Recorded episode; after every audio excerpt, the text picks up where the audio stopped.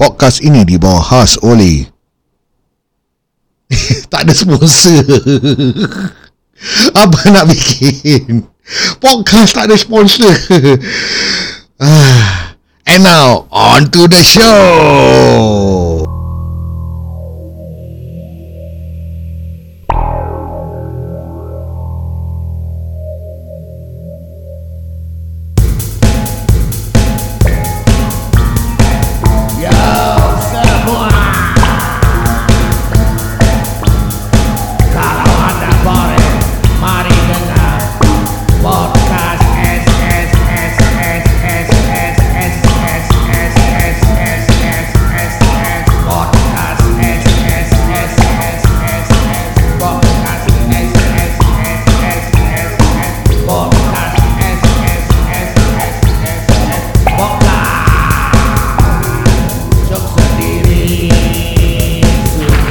Welcome back to our show sendiri podcast. Terima kasih eh kerana sudi mendengar kita lagi. Uh, macam dah lama kan tak dengar aku berceloteh. Nari apa pula topik aku nak cakap. Okay lah tak.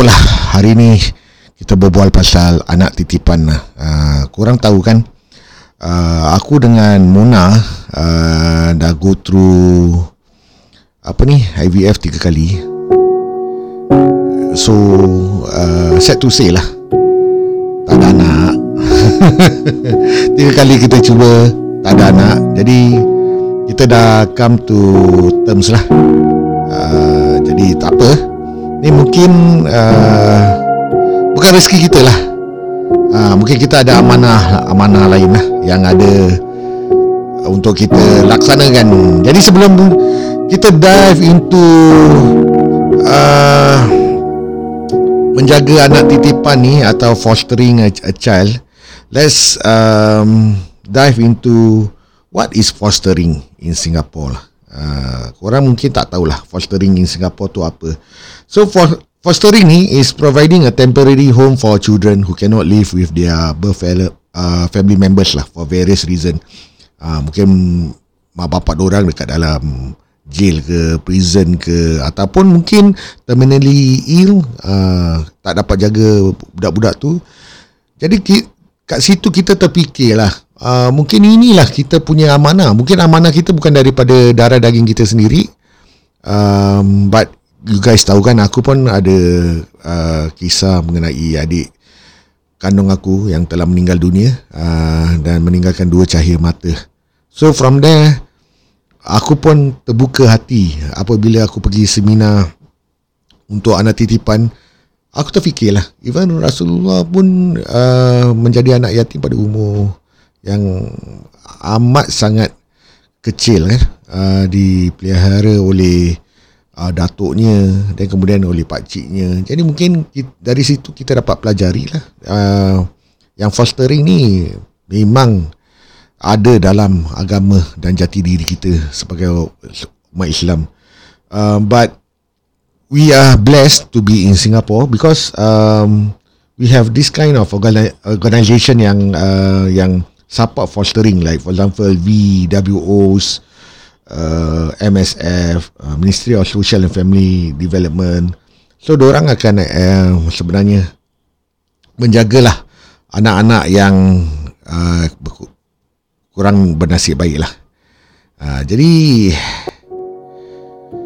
sebelum kita dive into this topic, let's understand eh what fostering is eh. Macam aku cakap is to provide a temporary home for children who cannot live with their birth family for various reason macam apa yang aku dah cakap tadi lah. Jadi emotionally tu kita nak kena mentally prepared kalau nak jadi anak uh, titipan dia. Bukan bukan bukan untuk jadi anak titipan.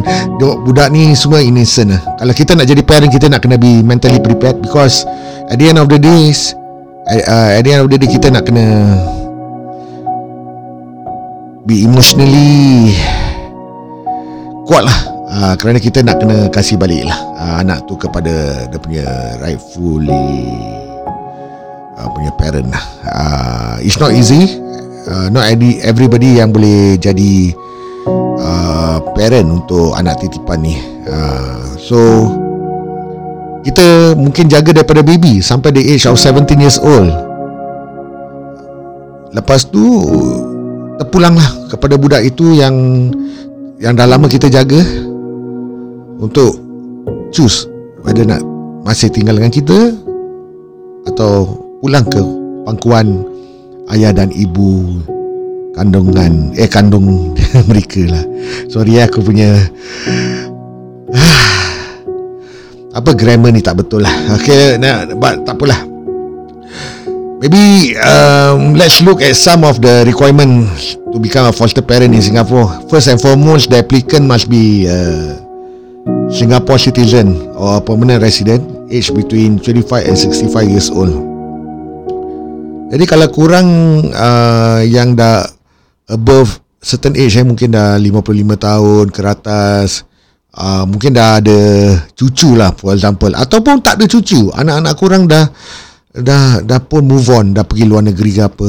And but you you feel only you you you, you want that that joyness again eh. Uh, kau, kau rasa rindu kau nak uh, kau, boleh try lah boleh try to apply lah for uh, untuk jadi anak bukan untuk jadi anak titipan. Untuk jadi parent. Ah okay lah.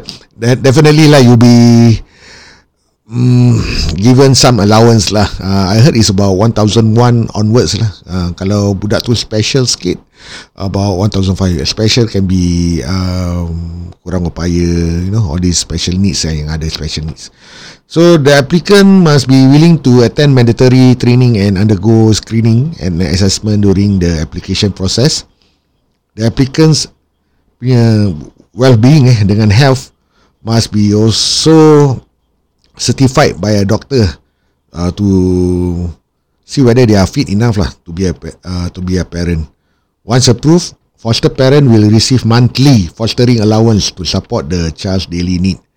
Ah, so some happy news kan untuk korang kan. Uh, walaupun no nothing can nothing no no monetary uh, reward can actually uh, give you the satisfaction. No amount of monetary reward can give you that kind of satisfaction uh, bila kau balik ada budak-budak uh,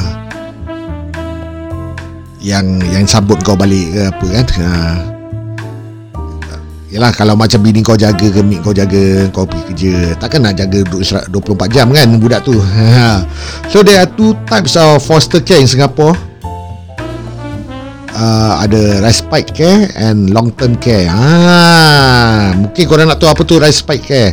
Uh, respite care is providing short term care for a child, usually for a few days lah, or up to a few weeks. Uh, ni case macam mungkin uh, foster parent uh, budak ni uh, nak pergi holiday ke apa budak ni tak ada pasport jadi dia tumpang lah kat mana-mana uh, itu jadi macam uh, macam respite care lah kira macam uh, very temporary yeah. so this type of foster care is often needed when is when the primary caregiver is temporarily un- unavailable. Macam aku cakap lah tadi ha, mungkin dia kena coronavirus ke ha, satu family. Habis budak ni ha, kesian kan buat baby tak ada orang jaga. So the uh, refer balik kat case officer dia. Case officer dia uh, campak lah. Bukan campak lah kesian lah kan? Kau tengok even the terms I going to use the word campak ni semua eh hmm, yeah, can be very uh, sedih lah. Uh, because budak-budak ni, dia kadang-kadang kau dapat orang budak-budak yang terlampau friendly tau. Because of the environment lah, they have to go through lah kan. Uh, passing sana, passing sini. Jadi, most of the time, budak-budak uh, fostering ni, yang kau foster, anak titipan, they are friendly people. But, also bear in mind, ada juga yang kesian lah traumatized pasal dah lama jaga. So they tak ada feeling. Emotionally orang tak attach lah. Kau just bayangkan kalau dah macam 10 tahun jaga at last kau kena pergi kat keluarga yang lain. Jadi kau nak kena understand situation orang jugalah. Macam mana budak ni memberontak kena rasa macam budak ni 10 tahun. Kenapa susah nak jaga could be this So fostering a child can provide numerous uh, benefits uh, for both the child and the foster family. So for the child, it provides a safe and stable environment when they cannot live with their birth family. It gives them an opportunity to grow and develop in a nurturing environment. Hmm. Jadi kalau kau uh, piano teacher, kau ajar anak anak titipan tu main piano. Kalau kau guru silat, kau ajar anak titipan tu uh, martial art. So, at least you see some part of you in somebody else. It's so fulfilling kan? Macam best lah kan? Uh, but what's important is it provide a very rewarding experience lah for making a positive impact on a child's life.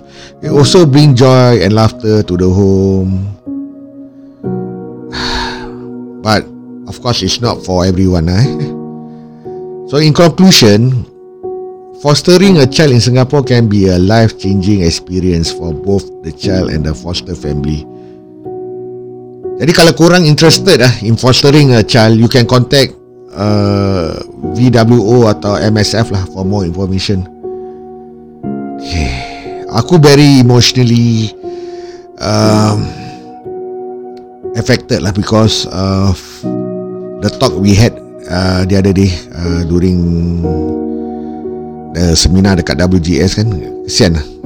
Uh, kita struggle to have a kid But do you know that those kids yang ada masalah eh pun struggle to find a home. Jadi fikir-fikirlah tentang apa yang aku cakap ni. Thank you for listening to our podcast.